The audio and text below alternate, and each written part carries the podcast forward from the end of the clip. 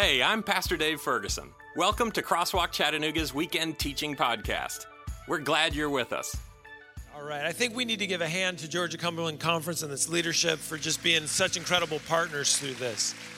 Um, as you know, as you know, we're, we're trying to do something new within our little tribe of Adventism here, and um, they've been great partners and, and brought us in to the conversation um, really early on when we were talking about getting a pastor. And so, um, but here's the thing when we first came together and we first said, hey, we want to plant a church, um, you know, Georgia Conference was um, not really sure what it means for a church to plant a church in another conference and another union. That's kind of new.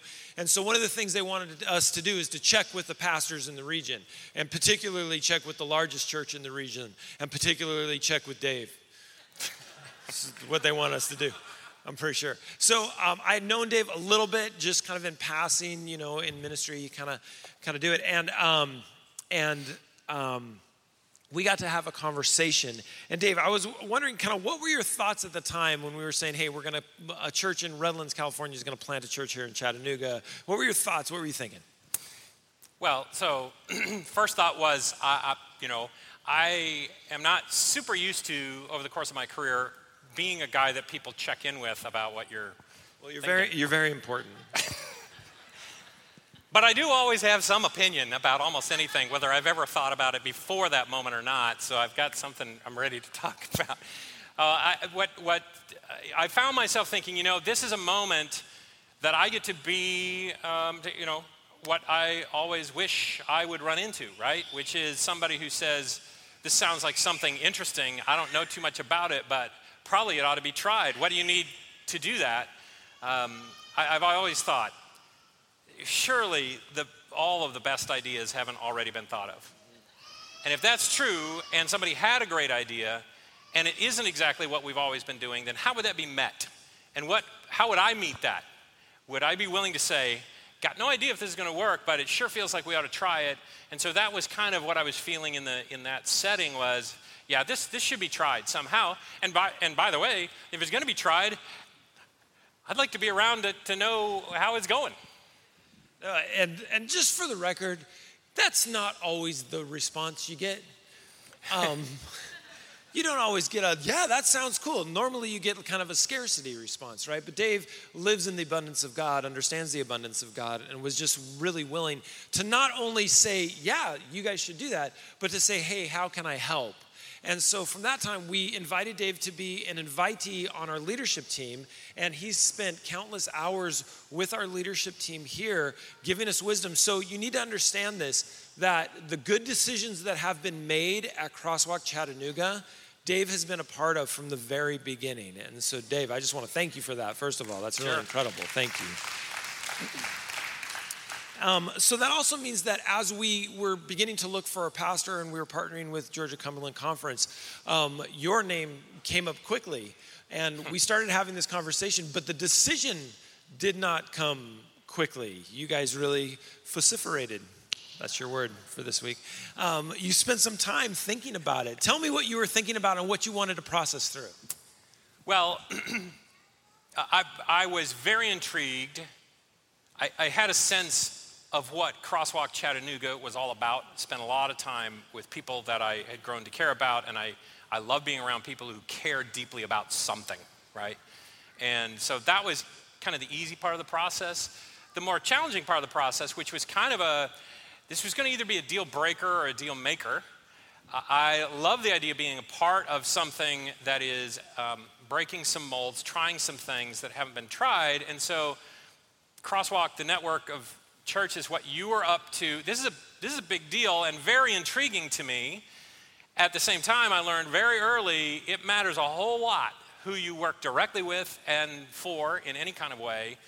And so I needed, we needed to have some conversations. I wanted to check around. I wanted to hear more. You know, great. So love well. All right, nifty. Right. But is that real? Or and and and how real? And what are you prepared to do? And and by the way, uh, um, you know, can I be a good partner? What do you see that I have to offer? Those were all questions that I, we really needed to kind of explore together, coming other, out the other end of which, which I've had people ask, well, okay, so what's this deal with almost like we should be scared of anything other than ourselves in the room, right? I'm not interested in being in a room by myself, just to be honest. I, I want to know there are good people to partner with. And, and uh, so, again, it was going to be either a deal breaker or a maker, right? And, and I, we became more and more confident that this is a good thing. And, and we could matter, and you and others on the team could matter to us. Um, my wife could feel us, and when I say us, me. You. For sure, you. My wife could feel me starting to lean. And so one of the things we did was said, hey, um, we're going to need two weeks to make this decision. And in part, that was because we knew as I was starting to kind of lean that if God really intended for this to be a no, no, stay right here um, at, at Collegedale, that, that we need, he needed to have time to kind of convict us of that. And for Carolyn and myself, because of course I had been engaging in all these sorts of ways, and Carolyn hadn't had the opportunity. So we had to kind of come to, to the same place. So it took a while. No, and and Carolyn, I so appreciate your engagement through this process. Um, we got to have meals with my wife and your wife, and and get to talk. And uh, it's always scary when pastors' wives get together to talk because they tell the truth. Because um, pastors are, we're just eternal optimists. We're like, this is going to be amazing, and our wives are like, is it? Is it? But it was so great to just engage and process it. And we're so glad that this is where this is where you landed. I, I, I want to speak now from the whole of the Crosswalk Network. Um, we're excited for the skills that you bring. Um, I know that you can see clearly in places where I can't. And so um, we're actually going to spend, we've got Pastor Patty McCoy coming from um, Portland, our other larger campus, and we've got Pastor Ron Aguilera, who's our executive pastor at Redlands and helps us manage the whole system. We're coming together to spend a few days so we can really begin to vision what the next steps are in Crosswalk because I believe that we're at an inflection point. We're no longer this weird thing that's happening. We're now establishing churches in different unions, in different divisions. Our group, I was just with our group in Melbourne, Australia the Australian Union Conference is actually working its way to find us more places where we can plant churches. We've got multiple conferences in the United States that are asking us to now come and plant churches. So it's a big lift that we have to do. And so I'm so glad that we've got your broad shoulders and your incredible wisdom, um, which is not age, it's just wisdom. But it's nice not to be the oldest guy now. I'll say that. Well, it's interesting because as the four of us meet, it will also be nice to be the one in the room with hair. I'm sorry. That was mean spirited. This is going to be good. That was, that this is going to be let, good. No, let me. I want to. Let's relate. Let's do this. Come on. I don't know. Anyway, sorry. Oh, this is going to be a fun time. Is it too late? Is where'd Gary go? Is it too late to just call it off? No, um, we already did this one service. I know. We're not giving we're, back. The, you, they already gave you the swag. That's like, right. We're good. not giving back the shirts. Um, listen, Dave, we're just excited for you and for Carolyn, and we're just excited to hear what you have to say for this congregation. And um, thank you for being part of the process. Thank you for trusting leadership as we went through this process. And Dave, we couldn't be happier mm. that you're here. So I'm going to get off the stage and give you time to talk to your congregation. All right, man. Appreciate it. Thank you. Thank you so much, Tim. And by the way, Tim, I, you know, nobody really talks about this, little detail, but if you find yourself in a laying on of hands situation, get a wide base because you can easily be swayed and toppled, and then that would be the wrong move. I'm going to invite you to just bow your head with me in a word of prayer as we dig into some of God's word. Lord God, thank you so much. Thank you so much for this moment in time. It's all, every good thing, all a gift from you. So as we unwrap it, we acknowledge that if anything good happens here, it's not of our doing, it's because of your presence. So sit in here with us, draw close with us, we ask. In Jesus' name, amen. I was thinking a little bit about what I might share. I was thinking also about some of the questions that I've received about, you know, why I would say yes. And if I could just take a second and say anything that I have said or do say here forward, you should understand this. Carolyn and I feel just, just immensely blessed to have been able to serve at the Collegedale Church. And it, so that was part of why it was a difficult decision, is because you're not sitting here going, bad thing, good thing. Oh, I wonder what to do. Um, it was it was challenging in that regard. Um, and so we just really love the people of the Collegedale Church and the work that we felt absolutely we were called there. And in truth, I don't see any way that we end up here now without God having led us there then. And so I don't mean anything that I say as comparative in the slightest of ways.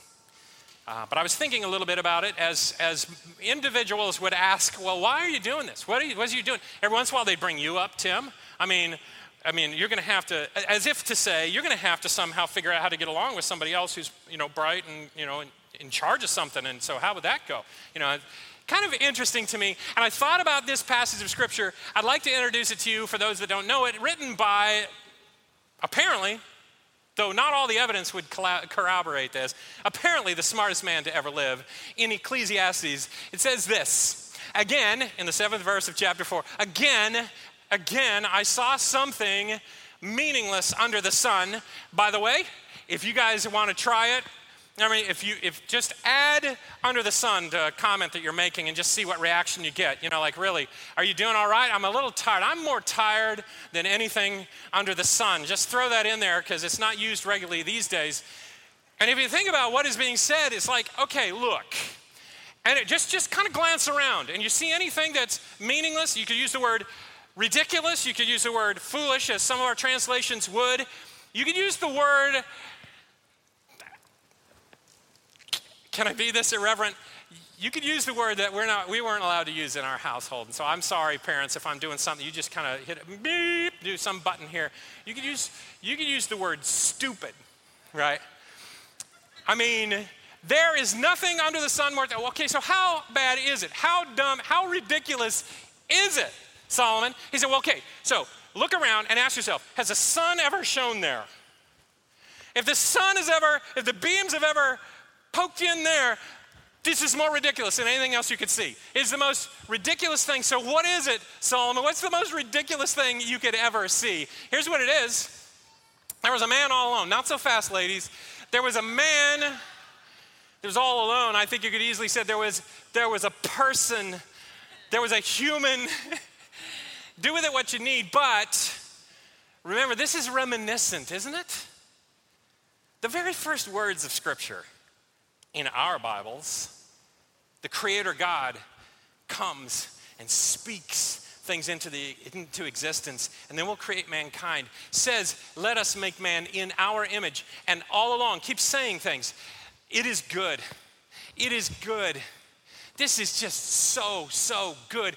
And one thing pre sin, one thing God says, this is not good. That man should be alone. It's not good. And by the way, because if you're like me, you've had some moment where what has happened in your life and at the hands of some well meaning somebody has caused you to reflect on the fact, the truth, that, you know what, I'm not going to be saved by the church. Alyssa, I'm not going to be saved by you.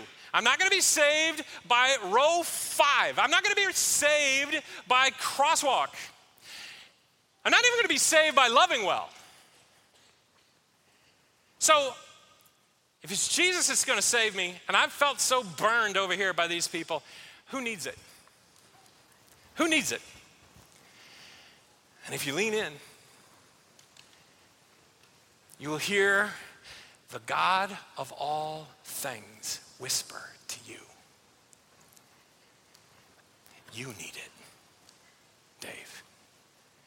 It's dumb for you to try to do this alone. Solomon says, This man that is all alone, he had neither son nor brother. This isn't a marriage conversation, this is a human conversation. For whom am I toiling? He asks himself. And why am I depriving myself of enjoyment? Fascinating.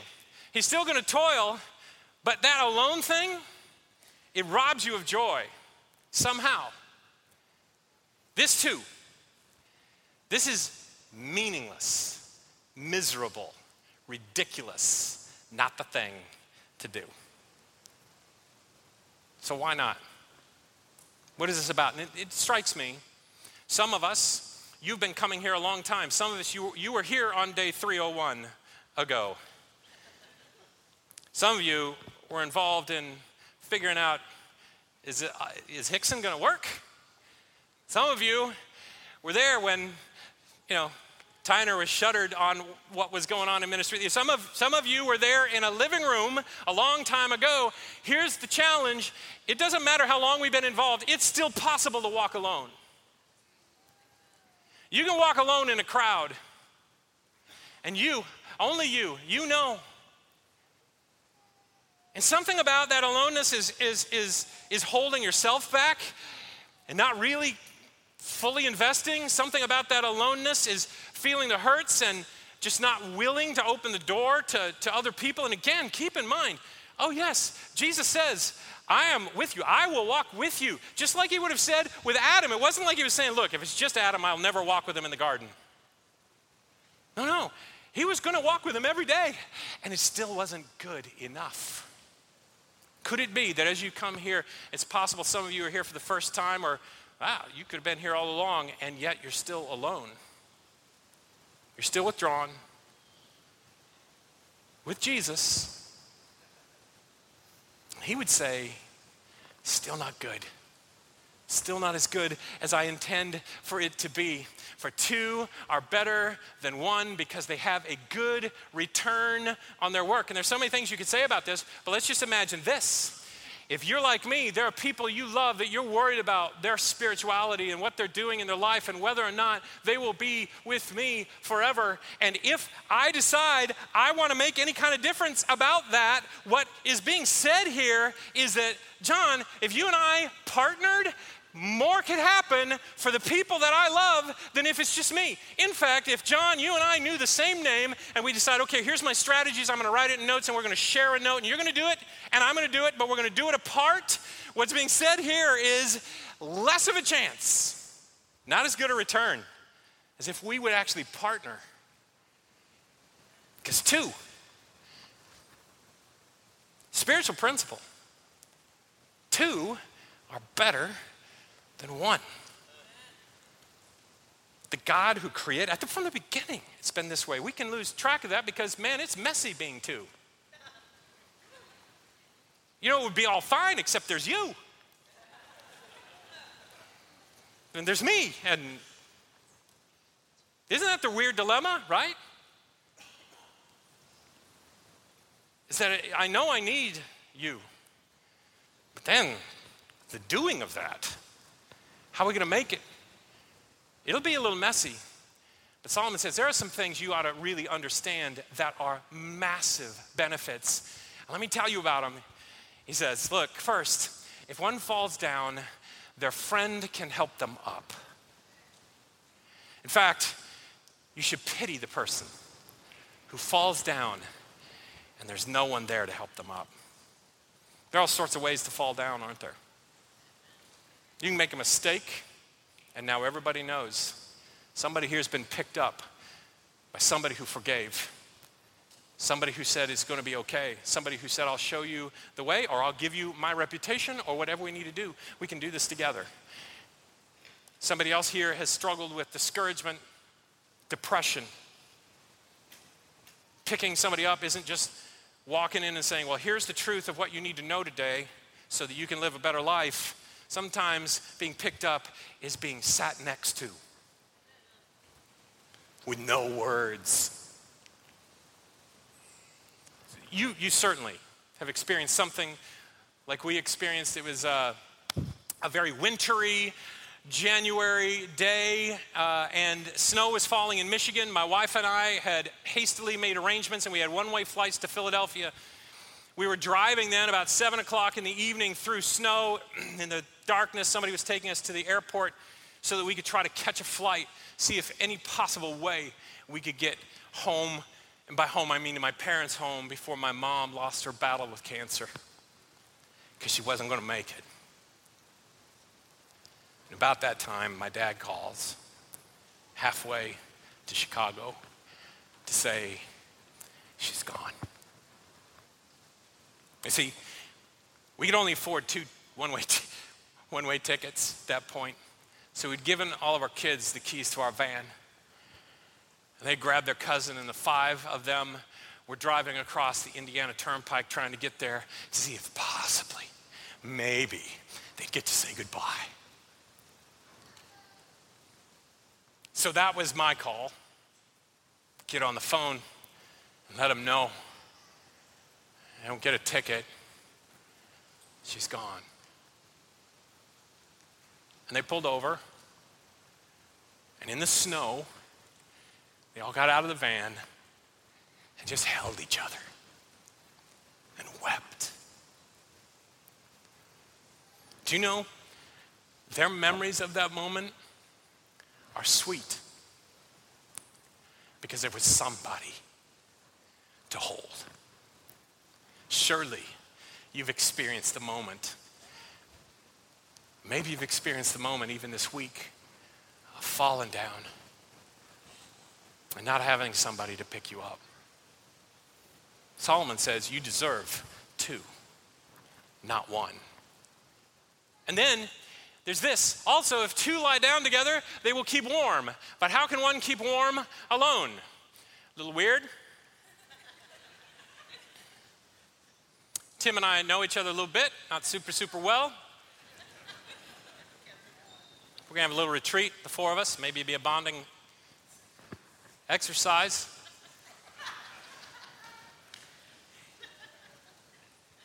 Tell you what, though, if we were in a plane that went down in the Alps, Tim and I'd get over it. But maybe what Solomon is talking about is even different than that. What if Solomon is saying, hey, look, here's the thing. You have your ideas, Tim has his ideas. If you two come together, heat happens. There's an electrical charge that happens. You know what? You deserve to have all of what happens when you're two and not just one. Something more happens. I think about the passage in 2 Kings chapter 5 when Naaman, if you know the story, is headed into Israel to try to see if he can be healed of leprosy. And the only reason he's going in the first place, I love this part of the story, is because a little girl who he has stolen from her family is so amazing that she's willing to tell him the secrets of how he can be well. Talking about not hoarding the goodness of God to oneself. But the, you know how the journey goes. He's basically told, look, all you got to do, all you got to do is buckle your knees. That's all you got to do. Walk out into this muddy river, buckle your knees seven times. You will have skin like a baby. The, the leprosy will be gone. And he is ticked off. This sounds like some weird sort of charade, a game that you're playing. I know what's going on. Are there, are there cameras? Is this going to end up posted somewhere? I'm going to be a meme, for goodness sakes. And he is galloping home. And this, by the way, this dude has a reputation of a vicious warrior. And there are servants that are along for the ride, and the servants decide, let's go interrupt the guy who kills people and suggest he might be doing the wrong thing. You can read it there for yourself. uh, you know, it'd be dun dun dun dun. I don't know why there's got to be music. Hey, uh. I mean, here's the truth, simple truth of that story. If Naaman rides alone, he is never healed. If you came riding in here alone, you deserve more. You deserve more. It's not just that, in fact, if you fall, which you will, you can be helped up. It's not just that everything you do could be better. If in community, it's also this. Though one may be overpowered, two can defend themselves. And in that simple statement, there is an assumption with an offered solution. What's the assumption? Solomon doesn't spend any time saying to you, you know that thing that, that, that preachers will come on television and say, hey, if you put your hand on the screen right now, uh, Send in your thousand dollars. Ah. You know that whole thing about if you follow Jesus, then everything will turn out well? Solomon doesn't even argue with it. He knows that's just dumb. He just says, look, here's the truth of it. You're going to be attacked. Why even spend time on this? You're going to be attacked. Let's get to what to do about it. If you came in here thinking, maybe Jesus is my way out of being attacked, no, no. Jesus is way, your, your way through being attacked. And here's how Solomon says his plan is to do that is to not just be one. You got a full-on exposed back. Marcelo, if you don't, we don't do this together, we gotta two. Always, always better than one. And then I just gotta say to you, if you thought coming up with $2 million in 13 days was a miracle, that's child's play. Child's play. Frankly, keeping anyone from attacking you, that's silly child's play for God. Embedded in this little passage is a miracle. And maybe you're like me and you're reading it and you're going, you know, oh, wait, wait, time out. Solomon, okay, so what we've been saying is two are better than one, two are better than one, two are better than one. So you should be two. Okay, we got to two. We're at two. Good news, we're at two. And then you throw in a, a three stranded cord is not quickly broken. Who's been talking about three? Are you taunting us? Because we got us into twos. That's awesome. Would have been a lot better if you could get three. Boy, no, no. What if Solomon is saying, here's the miracle, the promise, and the truth from verse one to the final verses of this book where you're trying to find Jesus in is this that when two come together, Jesus is present. It's always three, it never is just two. The math of Scripture is you can't get into a twosome with Jesus. You can't get into a twosome in his family. It's immediately at least three. Oh, let me tell you. Far bigger than you avoiding the problem at work is you having family and Jesus a three stranded cord that will carry you through being laid off or let go or broken up or disenfranchised. So here's this, man. I'm just going to say it again. I don't know how you came in here, but so, so, so much better. You find community together? I love that about the mission of this space is that we would love one another well. And that's not just a distant love, that's a welcome all the way in love. I gotta say, Tim, I couldn't be more excited about partnering with you. I love this.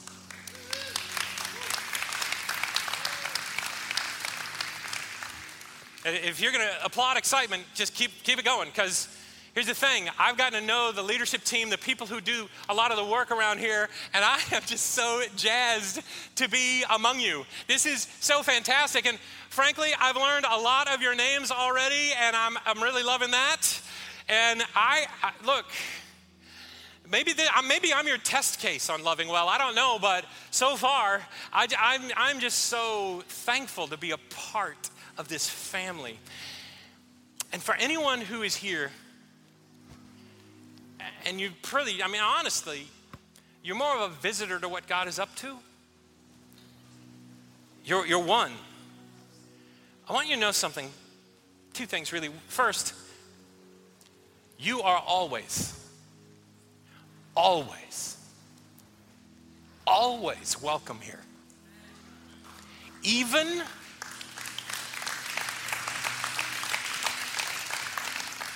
even when you think it's your best plan to stay just one.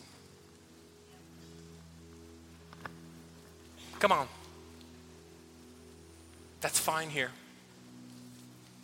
But forgive us. Forgive me if on occasion I just lean into Solomon a little bit. Say, oh, it would be so good for you to be all the way in. Take the time you need. Test it. Two. So much better than just one. Thank you for joining us for this teaching. Consider hitting the subscribe button to stay tuned for next week. If you'd like to support Crosswalk Chattanooga, Go to crosswalkvillage.com slash Chattanooga and click the Give button at the far right of the ribbon at the top. Notice the campus drop down menu and select Chattanooga. And if you'd like to come and worship with us on a Saturday morning, we would love that. When you do, please say hi to me. I'd love to learn your name.